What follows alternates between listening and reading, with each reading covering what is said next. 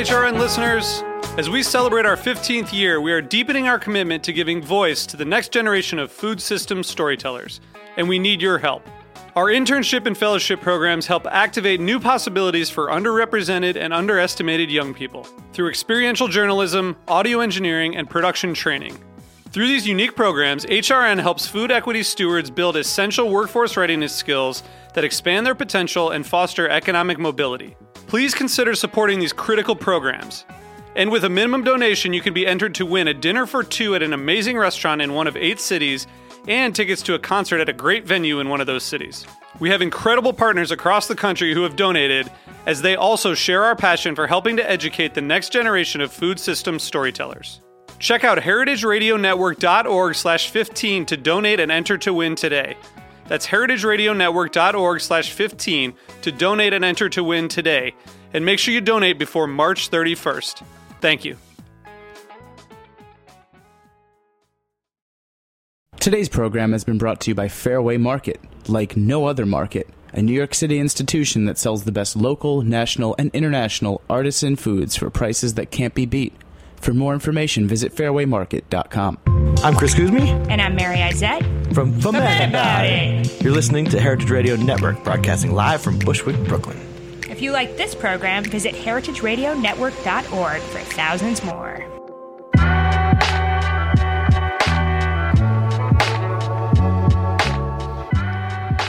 Hello and welcome to Cutting the Curd on the Heritage Radio Network. This is your host, Greg Blais. Today is our last episode of the summer season. It's been an amazing few weeks. We talked to different generations of cheesemakers and mongers, learned about mozzarella and Comté. Um, we learned about growing your cheese making business from Andy Hatch and growing your cheese retail business from Charlotte Kamen. We recapped some significant cheese events from the Cheesemonger Invitational to the American Cheese Society Conference to the announcement of the Daphne Zepos Teaching Award. So, on today's episode, I thought it'd be great to wrap up a great summer with Max McCalman, cutting the curd veteran and author of several iconic cheese books, including Mastering Cheese and his most recent wine and cheese pairing swatch book. Max been a pioneer in so many facets of cheese education, from the restaurant to the classroom. How you doing today, Max? I'm doing great. You have a good radio voice, by the way. Uh, thank you. So do you. Thank you. So you were last on the show in January 2013 with Diane Stemple. Uh, so what have you been up to since then? Well, I um, separated from Artisanal, uh, the company that I'd been with, helped uh, shape uh, for two decades, and uh, left that company. Uh, well, that's fairly recent. Uh, before that, I I had been teaching. So I was thinking about it on the way here. Is that um, the saying is that if you can't do it, you teach it. And since I can't make cheese and choose not to, I'll teach it. You think it's more that you choose not to that you can't do it, Well, right? I've I've I've made cheese, and it's just not it's not my thing. I think I can help the industry a lot better by uh, teaching it. Well, I was wondering in in regards to teaching. Um, on a previous episode, you had mentioned that teaching people cheese was healthy and nutritious was the most important thing to you. That's the takeaway. That's the takeaway. So I- always, whenever I speak, give me a microphone. Cheese is a near perfect food. Well, we got like six microphones here. I can turn most of them towards you. Mean- But um, do you think that people have learned that lesson? Uh, a, a little bit. I think that could be part of the reason why Americans are eating more cheese than ever before, and uh, it could be uh, one of the reasons why uh, the uh, industry is growing, growing globally. The appreciation, the connoisseurship. But I think we still have a long way to go, even with the industry itself. I think there are a lot of people that still look at cheese though it's some sort of an indulgence, like they really can't or shouldn't. And like, come on! It's like, how much cheese can you possibly eat? You know, I eat cheese like there's no tomorrow, and uh, you know, I, I have a hard time keeping my weight up uh, for just for one, one, one consideration. Well, if you if you if you take that and you think that people look at cheese as an indulgence, um, what's the key to get them to understand that it's a vital part of your of your diet and also of just the fabric of uh, food culture in America in general? If we're not already there, Well, uh, you look at what is what the raw ingredients are, and the primary ingredient, of course, is milk, our first food, our first food and our only food for the first several weeks and months out of our lives. And we're growing faster, smarter, we're more beautiful, a lot more popular uh, than than when we start mixing in fruits and vegetables. That's when things start to go wrong. what el- But so do you think people? do you think people, It's a little risky, you know. I think fruits and vegetables are very risky. They're a very risky business. Uh, I marginalize them in my diet and my life as much as I possibly can. I tend to replace them, we know, with alcohol and cheese. Yes, Um, they go hand in hand. Those two, actually. That's right. that might shorten my life, but it's uh, exponentially, you know. Well, see, I used to be a, quality. I used to be an alcohol guy. Uh, that was uh, I used to be a wine expert. I worked as a maitre d' sommelier and uh, various uh, those types of jobs in uh, restaurants and hotels and caterers and all that. And um, I uh, th- I thought I knew a little bit about wine, but I learned a lot more when I used cheese as a platform. I also thought that I might extend my lifespan a little bit by incorporating a little cheese into my diet to balance out the wine. Soak it up. Soak it up, exactly. when but so you you've written i mean like i said i've i've, I've interviewed um you know this summer i've interviewed cheesemongers and cheesemakers but you're a different kind of cheese guy you know i mean you're you're an educator um I, have always want to ask you that would would you ever consider you know just doing it opening up max's you know max's cheese shop or uh, just Something like that. I I think that uh, knowing how difficult it is uh, to make a go of it, as you well know, it's like uh, the margins in, in the cheese business They're very tight. Yeah, it's just yeah. So, uh, not that I'm afraid of low margins or tight margins. It's just that I think that. Um, uh, given my background and the way I like to, uh, in a cheese shop you can do a lot, yes, but there are challenges, uh, not just economic challenges. Uh, there's a lot of competition, especially right here in Greater New York uh, in my neighborhood neighborhood alone, in, in, here in Brooklyn, it's uh, we have like three cheese shops within a six block radius and um, of my house, and um, and they they do pretty well. But I I I believe that what I can do uh, or what I enjoy doing mostly is teaching and. Uh, and I and a cheese shop doesn't really afford that opportunity unless it has its own little classroom in back. Uh, some shops have something like that, uh, but I I like to do it on a little bit bigger scale and uh, a broader scale. Uh, for example, I just came back from a couple of fundraisers. One at Tanglewood, the Tanglewood Wine and Food Classic, and I was invited to do a seminar there. And um, and the hook is cheese and wine. You know, if you just say cheese, a cheese seminar, you you, you might get a couple of people. yeah you got to get people lubricated at the Right, end of the right, bit. right. And then the other one that I did was uh, for uh, raising monies for charities in Central Indiana, Mickey's Camp. And um, even though it doesn't pay it an honorarium, uh, those kinds of things are, uh, I think, uh, important. And um, I meet people, and hopefully uh, it will help to uh, to help me make a go of it with my uh, with my new my new company, uh, which is uh, Max. Yeah. your new company is just called max Well, I tried to get that uh, that name, but it was already taken, so I had to settle for Max Are you like? Lowell. I was going to say, are you like max seventy five or like max hundred and seventy five or whatever? Uh, like when I lost my first email address, they uh, they made me do that.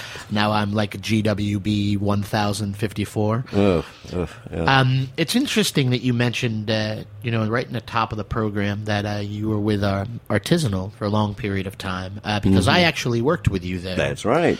Um, I wanted That's to get your opinions on on on artisanal because, um, and for those of you don't who don't know, uh, artisanal was a place that I feel was a little bit ahead of its time, especially the the uh, the cheese center, um, Mm-hmm. which was actually designed specifically to take advantage of your talents. I felt um, it was a And an yours aging- too.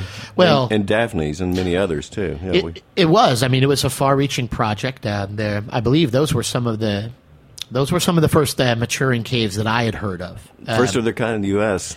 Yeah. Yeah. I mean, of that type. That is uh, types of caves where cheeses were brought in from producers, uh, preferably on a young, on the young side, where we could cure them.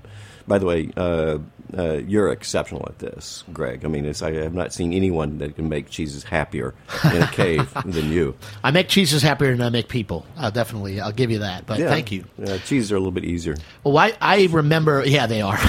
they can't talk back. Um, um, they also uh, they drink less, um, although they do drink sometimes. Oh yeah, yeah. They Well, suck it up. Yeah. so we when we worked there um, i remember beginning with so much with so much promise and uh, you know and uh, you oh you were always as, you have been uh, since i've known you you've been at the forefront of, of of education. What's your takeaway from from artisanal like good and bad you know Well, it was a great platform for me. I, I that's uh, before artisanal. It was uh, the artisanal bistro. Before artisanal bistro was Picholine, and Picholine was where I. Uh, uh, the first cheese cave in a restaurant in North America. I called it my office, and so that was. Uh, that, I think that was the start of uh, something big, and it was something uh, very challenging, uh, but fun and exciting for me. And all the facets um, that cheese include, all the different studies, uh, made it a lifelong study for me. So, uh, advance forward uh, from Picholine, the Artisanal Bistro, the Artisanal Cheese Center. The Artisanal Cheese Center gave me this big classroom that could seat 50 people Exactly. nice number. And uh, so uh, I was able to uh, uh, teach a master series there, uh, which uh, many people uh, went through. People we both know. And uh, that helped them uh, get into the industry as, as retailers, sometimes cheese makers or restaurateurs that would have a cheese program. And uh, so people just wanted to change careers. I tried to talk them out of it. But uh, the uh, Artisanal Cheese Center did give me, uh, I was able to uh, continue writing. I uh, had already written my first book, started on my second book, finished it at the Artisanal Cheese Center, started on my third book. Those were with uh, David Gibbons, right? With David Gibbons, exactly. Uh, he's now uh, the uh, cheese writer for The Wine Spectator, by the way. Fantastic. And we may be collaborating on another book pretty soon. But I have to find time to write the thing. Uh, in the meantime, I'm writing for the Cheese Connoisseur and Culture Magazine and uh, Deli Business from time to time. But uh, the, uh, the Artisanal Cheese Center, like you say, I think it was a little bit ahead of its time, and uh, um, it was it was a little bit ahead, but it was also kind of behind in some ways. How so? Well, because um, uh, there were already some other players that were doing online cheese business before we even opened the doors at Artisanal in 2003.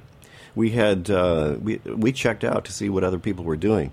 Fromage.com, I think, was one of them, and uh, some of the cheese makers around the country were doing online cheese business in 2003. Can you imagine that? That was Yeah, that before was Google. It was uh, that was a ways back, and I do remember the all of the disconnect between uh, the cheese caves and getting the cheese caves, and just um, what artisanal taught me uh, working with you, or the cheese center taught me. at The restaurant, working at the restaurant, and managing that taught me that I never wanted to work at another restaurant ever Oh, again, yeah. which I never have. Uh, not because I disliked artisanal bistro, uh, the feel of it, uh, just the energy and the feel of it was amazing to me. It was like a three ring circus in there back in Yep. 2003. And um, we had some great customers, and I had a lot of fun working there. But that was a lifestyle that for me wasn't sustainable for many reasons.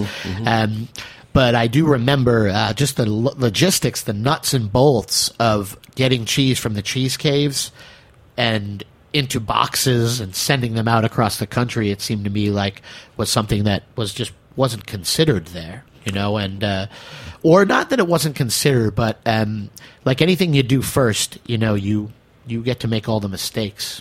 So- Right, right. But But I, it was interesting to see those packages going out to these little towns that you'd never heard of somewhere in the Midwest. I loved these that. people are getting their little collection of cheese of the months from artisanal and cheese that they'd never seen. You know, they'd never crossed the Mississippi, absolutely, and it was uh, that was cool. And I think this is part of what helped grow the appreciation here in the United States because we did have the exposure. Uh, we did have the uh, the recognition because the artisanal bistro became very famous. as- Absolutely, as a and it still is. destination and Picholine before it.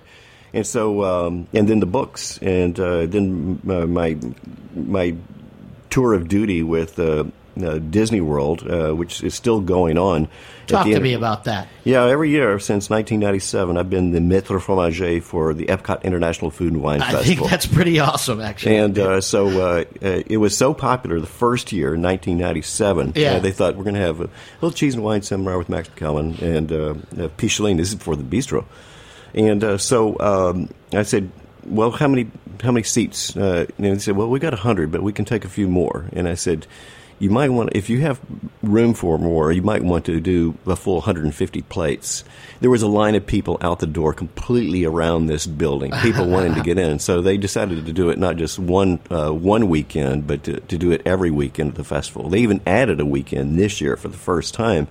Uh, and uh, so there are seven uh, sessions that I'm uh, I'm planning them. Uh, I'm not doing all of them. I have a couple other people that will be uh, representing cheese on a couple other weeks.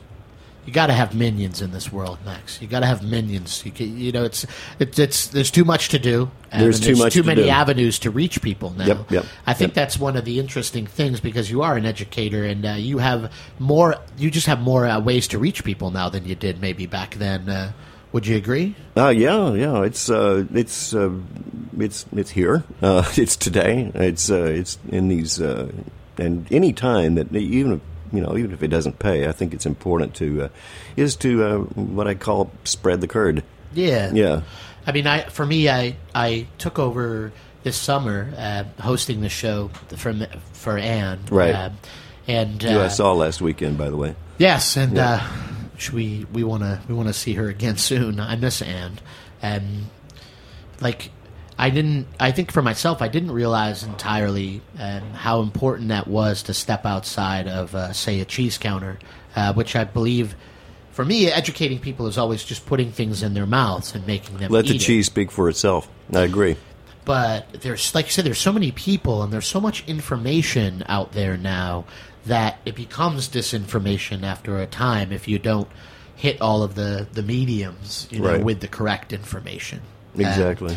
and, and uh, so your new company is that gonna are you gonna focus so. on that I hope so. We have a new venue uh, we found in Chelsea, and uh, it's a beautiful uh, gallery with a home above it, and um, there is a space to do.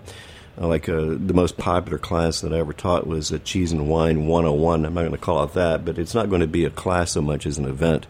I want it to be uh, a little less uh, pedantic, uh, not so you know, not so not sitting in front of a you know classroom situation. I want it to be a little uh, entertaining. Uh, infotainment is is what I envision. I think that the experience is what people would like, and also uh, superior quality of um of wines than what I've uh, used in the past. That's the thing too. Uh, as as I've uh, I've been lucky enough to teach some courses um, to Yep. people. Uh, I think it's um, you always you, it is a class, but I don't so I don't sell it to them that way. I always tell them it's a tasting uh, because then they uh, some people uh, like myself have. Less than fond memories of school. So when I when I think of a of a classroom setting, I always think of like somebody yelling yelling at me for kind of screwing off. I'm going to do some yelling during my master. Uh, I'm, uh, the uh, uh, the uh, the two day course that um, uh, I'm putting on the calendar, hopefully uh, within a week. Uh, this is something that we'll have um, will have a. It'll be a two day class, condensing everything, all the facets of cheese, into a couple of days with an optional side trip to a dairy nearby. Oh, that's fantastic! People Yeah. love field trips. Yeah. So when you say you're going to teach uh, people, I will be yelling about- at people. I will be testing them. Right. What what does that entail? You're going to teach them the cheese making process all the way up to uh, what- how they should put it in their mouths. seasonality, uh, the aesthetics, uh, regulations, uh, updates and regulations, which are always, uh, you know, at the Especially these days. Yeah, with the Food Safety Modernization Act, we have to be on our toes, and so. Uh, if someone's considering uh, going into the cheese business uh, from any angle, I'm going to try to cover it and uh, hopefully help prepare people for any cheese exam they may have in their future. Yeah, we want to talk about that. We're going to have to take a short break here on Cutting the Curd, uh, but we're here with Max McCalman, cheese enthusiast, and uh, we'll be right back. Thanks so much.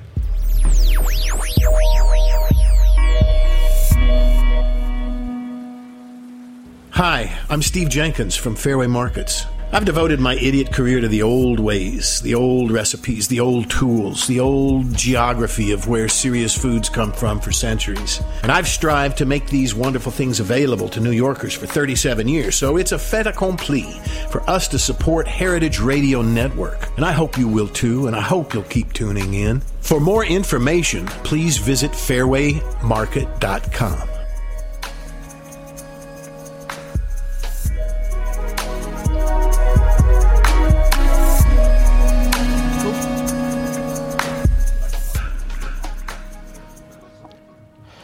Welcome back. We're here with Max McCalman on this, our final episode of the summer here in 2014.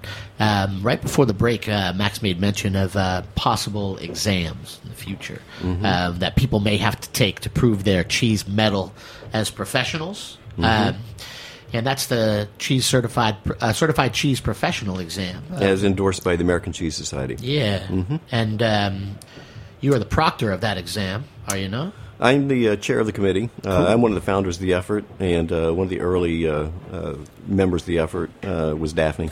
Uh, Daphne she, she was a member of our committee too, and uh, so I have one more year as chairman, and then uh, then I may do something else. But uh, I I think that it's it's on onto a good track. We had 220, I think, plus people sit for the exam in Sacramento, and uh, at least two thirds of them passed. That's Something like that. fantastic. I, that's what I was going to ask you. Uh, I mean, the you know, on the in one of your earlier appearances, uh, right before Raleigh, which I believe was the initial exam, um, you had spoken of it. So, is that going the way that you want it to go? Do you think it's making a really a big impact? Huge, huge. I think it's helping the industry. These there'll be long term benefits coming out of this because whether people pass or not, uh, they're studying for it, and uh, so it's it's a lot of young geeks out there that Yeah, there are. that want to know this stuff, and uh, they're becoming uh, more erudite about uh, all these different angles of cheese, uh, like why it's important and what's in it and how it's made, and because you know behind a counter.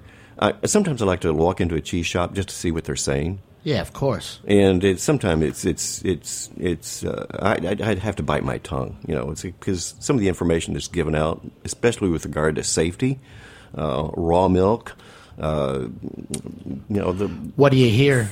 well, like uh, it's okay to eat raw milk cheese, uh, don't worry about it, or you know, it's or I, I this It's okay, but isn't it? well, it is, but but uh, it's more okay than pasteurized cheese, in my opinion. Right. Those are the ones that go south faster. Those uh, those compromised milk cheeses, but but I, I think it's not um, it's not a cheesemonger's uh, uh, it's not not something that a cheesemonger should be saying. You know, you, you're not the obstetrician. You know, you can. You, you That's can, what I always tell people behind Right. the counter is that I'm not a doctor. Right. but by the same token, you know, this is interesting because there's there's no set way I've found in all the counters that I've worked at to address the customers. You know, so I think that people should just give out as little information as possible and just make the sale on that topic. on any topic unless you know you, you've got cheeses Right, they right. have signage generally Yeah, yeah. prices per pound you Right. got to know the origin of the milk whether or not the milk has been pasteurized you know what i mean Right, you should know roughly how old the cheese is Right. um, and you should be able to give a description of the flavor profiles Mm-hmm. um, but i think that that should that's a standard that should be in any service industry. Do you know what I mean? Mm-hmm. You don't walk into a bar and ask a, a bartender, they've got 10 beers on tap, and have them say, you know, you know, what is this, what does this beer taste like? You know, and they'd say, ah, shit, I don't know. I don't drink beer. You Mm-hmm. well, know? you know, but to that point, it's uh, the Socratic method uh, is what got me started at Picholine years ago. People would say, "Well, how does this compare to a Saint Marcellin?" Right. And and uh, I'd never had a real one, so I couldn't really say. And this person was well traveled; they'd been to Provence, and they knew what they were talking about. And so it behooved me to become a little more expert about it. And so, asking questions like that, which you get at a counter too, people say, "Well, is this less fattening than this cheese or something?" You know, it's all Right. that all that sort of stuff. And so I think that's why the CCP uh, endeavor uh, is valuable because for the cheesemaker, which is what the ACS is mostly for and about, the cheesemaker should be uh, have a level of comfort. Uh, Selling now their product to the cheese cheesemonger. to the CCP, Yeah. you know, the one that's been uh, that's shown that uh, he or she has some mastery of, uh, of the product.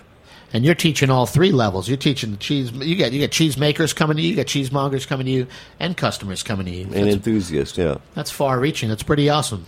Um, so, like I said earlier, I, I talked to um, rest, I talked to cheesemongers, cheesemakers, Mm-hmm. um, but you're a restaurant guy, and uh, I often wondered. It's in my blood, yeah. it is. Yeah. it is. Um, it's and the access, the restaurant access, is so much different than the retail. The retail access, Right. uh, your interface with the products, your interface with the customers. is Much you see that involved. immediate, uh, you know, feedback and You do. gratification. And- even more. I mean, even if you get a, if you give a sample out at a retail environment, that's one thing. But to The be able to sit context is different. Right, right. completely different. Right. Um, but you know, so you you you ran this like you know the the, the flagship cheese uh, cart in America in Picholine, definitely, and. Uh, a place that inspired a whole ton of other people to try the same thing and shed light maybe on some older folks who had been throwing the cheese plate out there at the end of the meal, you know, in French restaurants around America. So, you know, you see all of these uh, new cheesemongers, new cheesemakers, uh, more people at the ACS, more people taking the CCP. So what's up with the with the restaurant cheese cart? Where's that at right now? Well, I, I, I wish it was a little bit farther along. And you see little places here and there uh, where it's uh, where it's happening, but uh, it should be more. I think, and I, I, I it's it's not a trend. Uh, cheese is not a trend. I mean, the upward growth in per capita consumption here is is is it's it's very impressive. We have a long way to go to get to the top ten consumers, uh, but uh, we're on our way. And I think the restaurant is is a good vehicle for doing that. But I think that a lot of restaurateurs are afraid of it.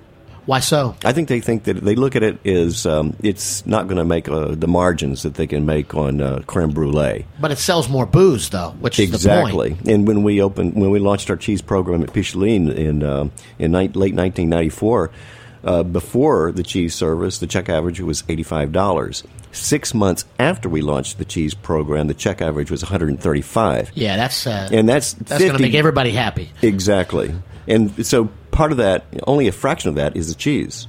Uh, the bigger percentage is the booze. But another reason why the check average went up it was because of the uh, appreciation. So the restaurant was able to raise their prices across the board because the cheese. It became a cheese destination. If you wanted to go there, you had to pay. And so, you know, I like that idea. I mean, I, I've worked at places where margins are extremely high, but it's the quality that you're paying for. right. Um, By the way, you don't take margins to the bank. And this is- no, or percentages. Or percentages, I, yeah. I learned that lesson from uh, from Giorgio DeLuca and my, my when I first managed. Good for him. You know, Good for him. Um, and uh, But some people are so stuck on those percentages that uh, that the business is doomed to failure because that's not what you take money to the bank. You take cash to the bank, be it you know a margin of thirty percent or seventy percent. I mean, I, I mean, I, I wish you know, like like you said. So you wish that the the cheese cart or the restaurant cheese scene was uh, was moved a little forward. Why do you think it's bogged down? You said people are they're afraid of it. The restaurateur is afraid of it. I think that uh, sometimes, for example, at uh, Picholine, one concern was if the people sit for a cheese course, they might tie up a table uh, for an Right, extra twenty minutes because the cheese is something you, you have You linger reserve- over it. a little bit, yeah, at least. But I remember this one occasion where a party of four they were having a, they wanted a little bit of cheese, and we had people waiting for the table. It was uh, during those high flying times in the late 1990s, and so Those were high flying times. they were. And so the uh, the party said, "We just like a little bit of cheese." And I'm thinking, "Oh well, okay. Here's fifteen dollars worth of cheese, three cheese for you to share. Maybe you'll be out in less than twenty minutes, so we can turn the table and make some more money." Uh, for the restaurant, and uh, so uh, then the host says, "So, what would you pair with this plate of cheese?" And I said, "Looks like Chateau d'Yquem to me." Uh-huh. And for four hundred ninety-five dollars, you can keep that table for an extra twenty minutes. So, fifteen dollars for the cheese and four ninety-five for the for the booze. That's pretty sweet. I, I, I always um, when we when I worked at Artisanal, they were they were always concerned about the turn, but Yeah. Artisanal had a different a different uh, method of selling cheese plates. They Yeah. you had some people who would ask for. Um, in, I was loosely in control when I ran the when I ran the bistro counter, uh, but I would get these crazy people who wanted twenty cheese plate arrangements. You know what I mean? And uh, yeah. and they were there for basically another whole meal at the end. Uh, That thought- brings up the other point, and that's the cost of labor. Because to Yeah. do that, you, you don't just make, create you know twenty plates of cheese, you know, just on the get go. It's it's something that takes time. It's time consuming. So, the cost of uh, the labor of running a cheese program, I think it's justified ultimately, but it's a little hard to swallow when you just look at uh, just the labor and the cost of the cheese. So, I always thought too that it was hard for people in the restaurant industry to take proper care of the cheese, like in the kitchen. I, I thought it got banged around a little bit, and it was delicate. definitely in the kitchen, yeah. And I think that someone should own the cheese course. Well, know. well, there's my there's a question I wanted to ask you. Do you think that in the future, um, in your new incarnation, that you would ever be willing to do a, a CCP or a or a restaurant program to teach those guys Well, that's what care? I. Yeah, that's part of that's a that's a good part of what I'm offering in this uh, in this new uh, mastering cheese uh, class. Uh, it is a class. That's that's that's uh, that is more academic, and there is definitely the consideration not only for the restaurant uh, course service uh, background. Uh, but also for um, uh, for someone approaching it from another angle. But is it? Do you see the cause and effect? You know, do you know what I mean? The physical cause and effect of storing cheese and handling cheese a certain way is something that I've always felt that. Um, Well, there are many ways you can make make sure that that's manageable.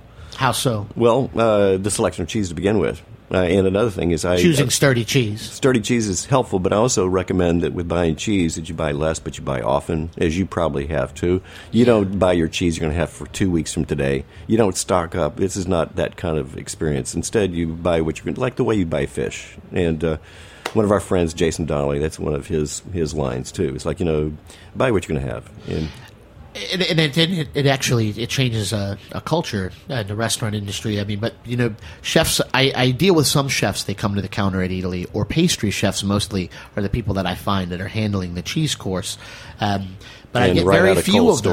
Yeah, and the, and the, but or they just don't get around to coming to see you um, as much as they can. Right. So I always thought it would be interesting to create a program um, for restaurants. Well, that somehow to pull them in to, to, to force Oh. them to come to the retail counter. Yeah, yeah. But I mean, and you know, I mean, people would say, "Oh, obviously, that's just called a wholesale discount." But Mm-hmm. I don't really think I don't I don't think they care um, care for the discount, or I don't think the discount it trumps the fact that they don't Right. have the time to come and get it done. You Right. know? Um, well, as a as a final question, you know, um, you I wanted to ask you. You know, I, I said I had um, Andy Hatch on, and you talked about uh, purchasing uh, the the Uplands uh, da- dairy, and uh, Charlotte Kamin on, and uh, she's growing the the Bedford Cheese Shop, um, and then cheesemakers as well. And you um, you mentioned that you were gonna you were gonna not rebrand yourself because you're you're an iconic brand. You're the Max. You're a Max brand. But what a what would you offer as advice or for your to yourself or to others for people who wanted to grow their brand as a cheese professional? Uh, hire me.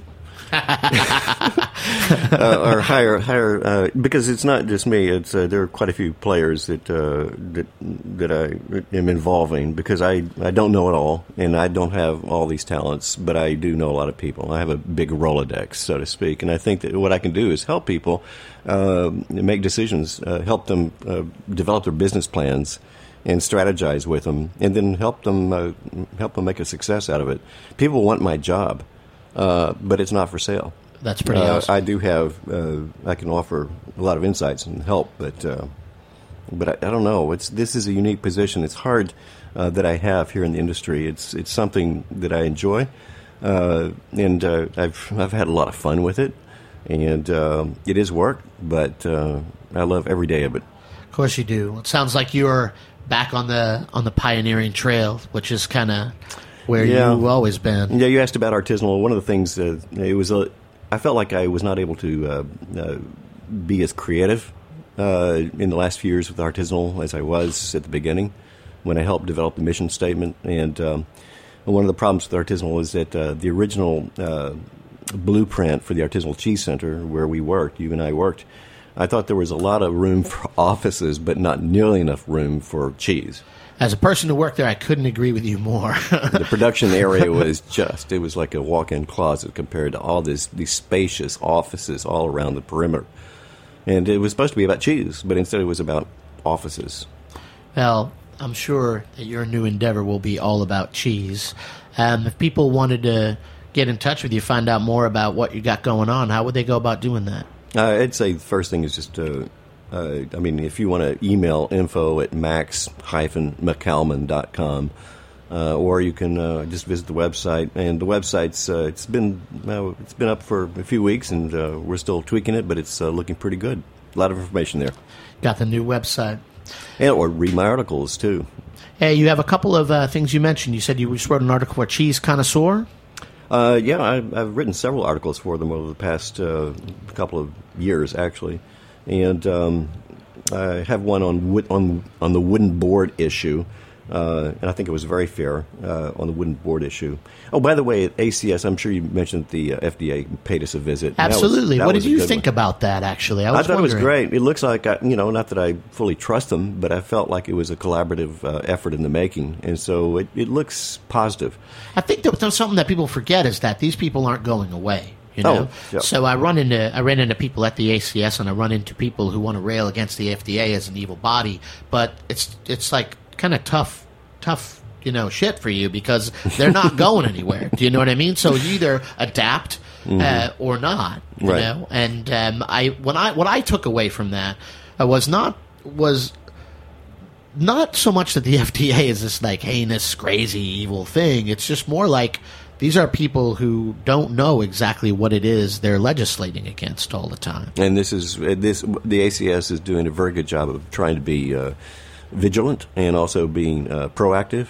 And uh, I think instead of putting up a fight, they know better. And um, it's it's it's a smartly run organization. I think the CCP program is is going to help with this collaboration because when an inspector comes around. Uh, you better not have anything to hide, obviously. And what you're trying to do is show that you know what you're talking about, and you can show that you're using, you have a good HACCP program plan and all that. As a as a person who's been through hundreds of board of health inspections as a retailer, aren't they fun? Uh, the thing is, and my, and my father was a board of health inspector for thirty oh, really? years, so um, I know I know what's about. Uh, if you're if you're clean and you're diligent about your practices, you are gonna you're gonna come off well with the inspectors. Do you know what I mean? If if you uh, people operate, I think, a lot more on common sense than they're given credit for. If you have an if you walk in and your and your your cheese making area isn't clean, mm-hmm. then they're going to start looking into it. But if everything looks in order and it is clean, mm-hmm. I feel like you just will get less hassle. And a lot of those times, inspectors are done on a state level. You don't have the head of the FDA coming to inspect your plant right. on a regular basis. Do you know what I mean? Yep. And I feel like a lot of those things are also about personal relationships. Yep. Because a lot of inspectors that I dealt with didn't know didn't know what the, the, what the cheese was about. But after I conversed with them and they saw that I was conscientious in keeping my area clean, mm-hmm. they were a lot more willing to work with me. Yeah, and it's also good. It is good, uh, not just clean, but it's also good to have documentation. Now, they yeah. like to see records. They like to see a lot of paper. Which is it's, probably why I'm not a cheesemaker because yeah. I don't write anything down. I can't. I can't do it. well, Max, I uh, I just wanted to say thanks so much uh, for coming on today. Thanks, Greg. Thanks for inviting me. Um, you uh, you got the the anchor position. Um, and um, thanks for listening to another episode of Cutting the Curd. Especially thanks to Jack Inslee, the engineer, the maestro, the thanks, uh, unseen protector of Cutting the Curd and all the shows here. Um, so you guys tune in uh, for new episodes in a couple of weeks. We'll be back with more. Take care.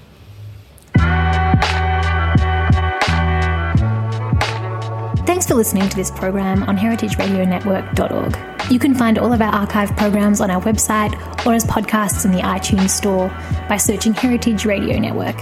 You can like us on Facebook and follow us on Twitter at heritage underscore radio. You can email us questions anytime at info at heritageradionetwork.org. Heritage Radio Network is a 501c3 non-profit. To donate and become a member, visit our website today. Thanks for listening.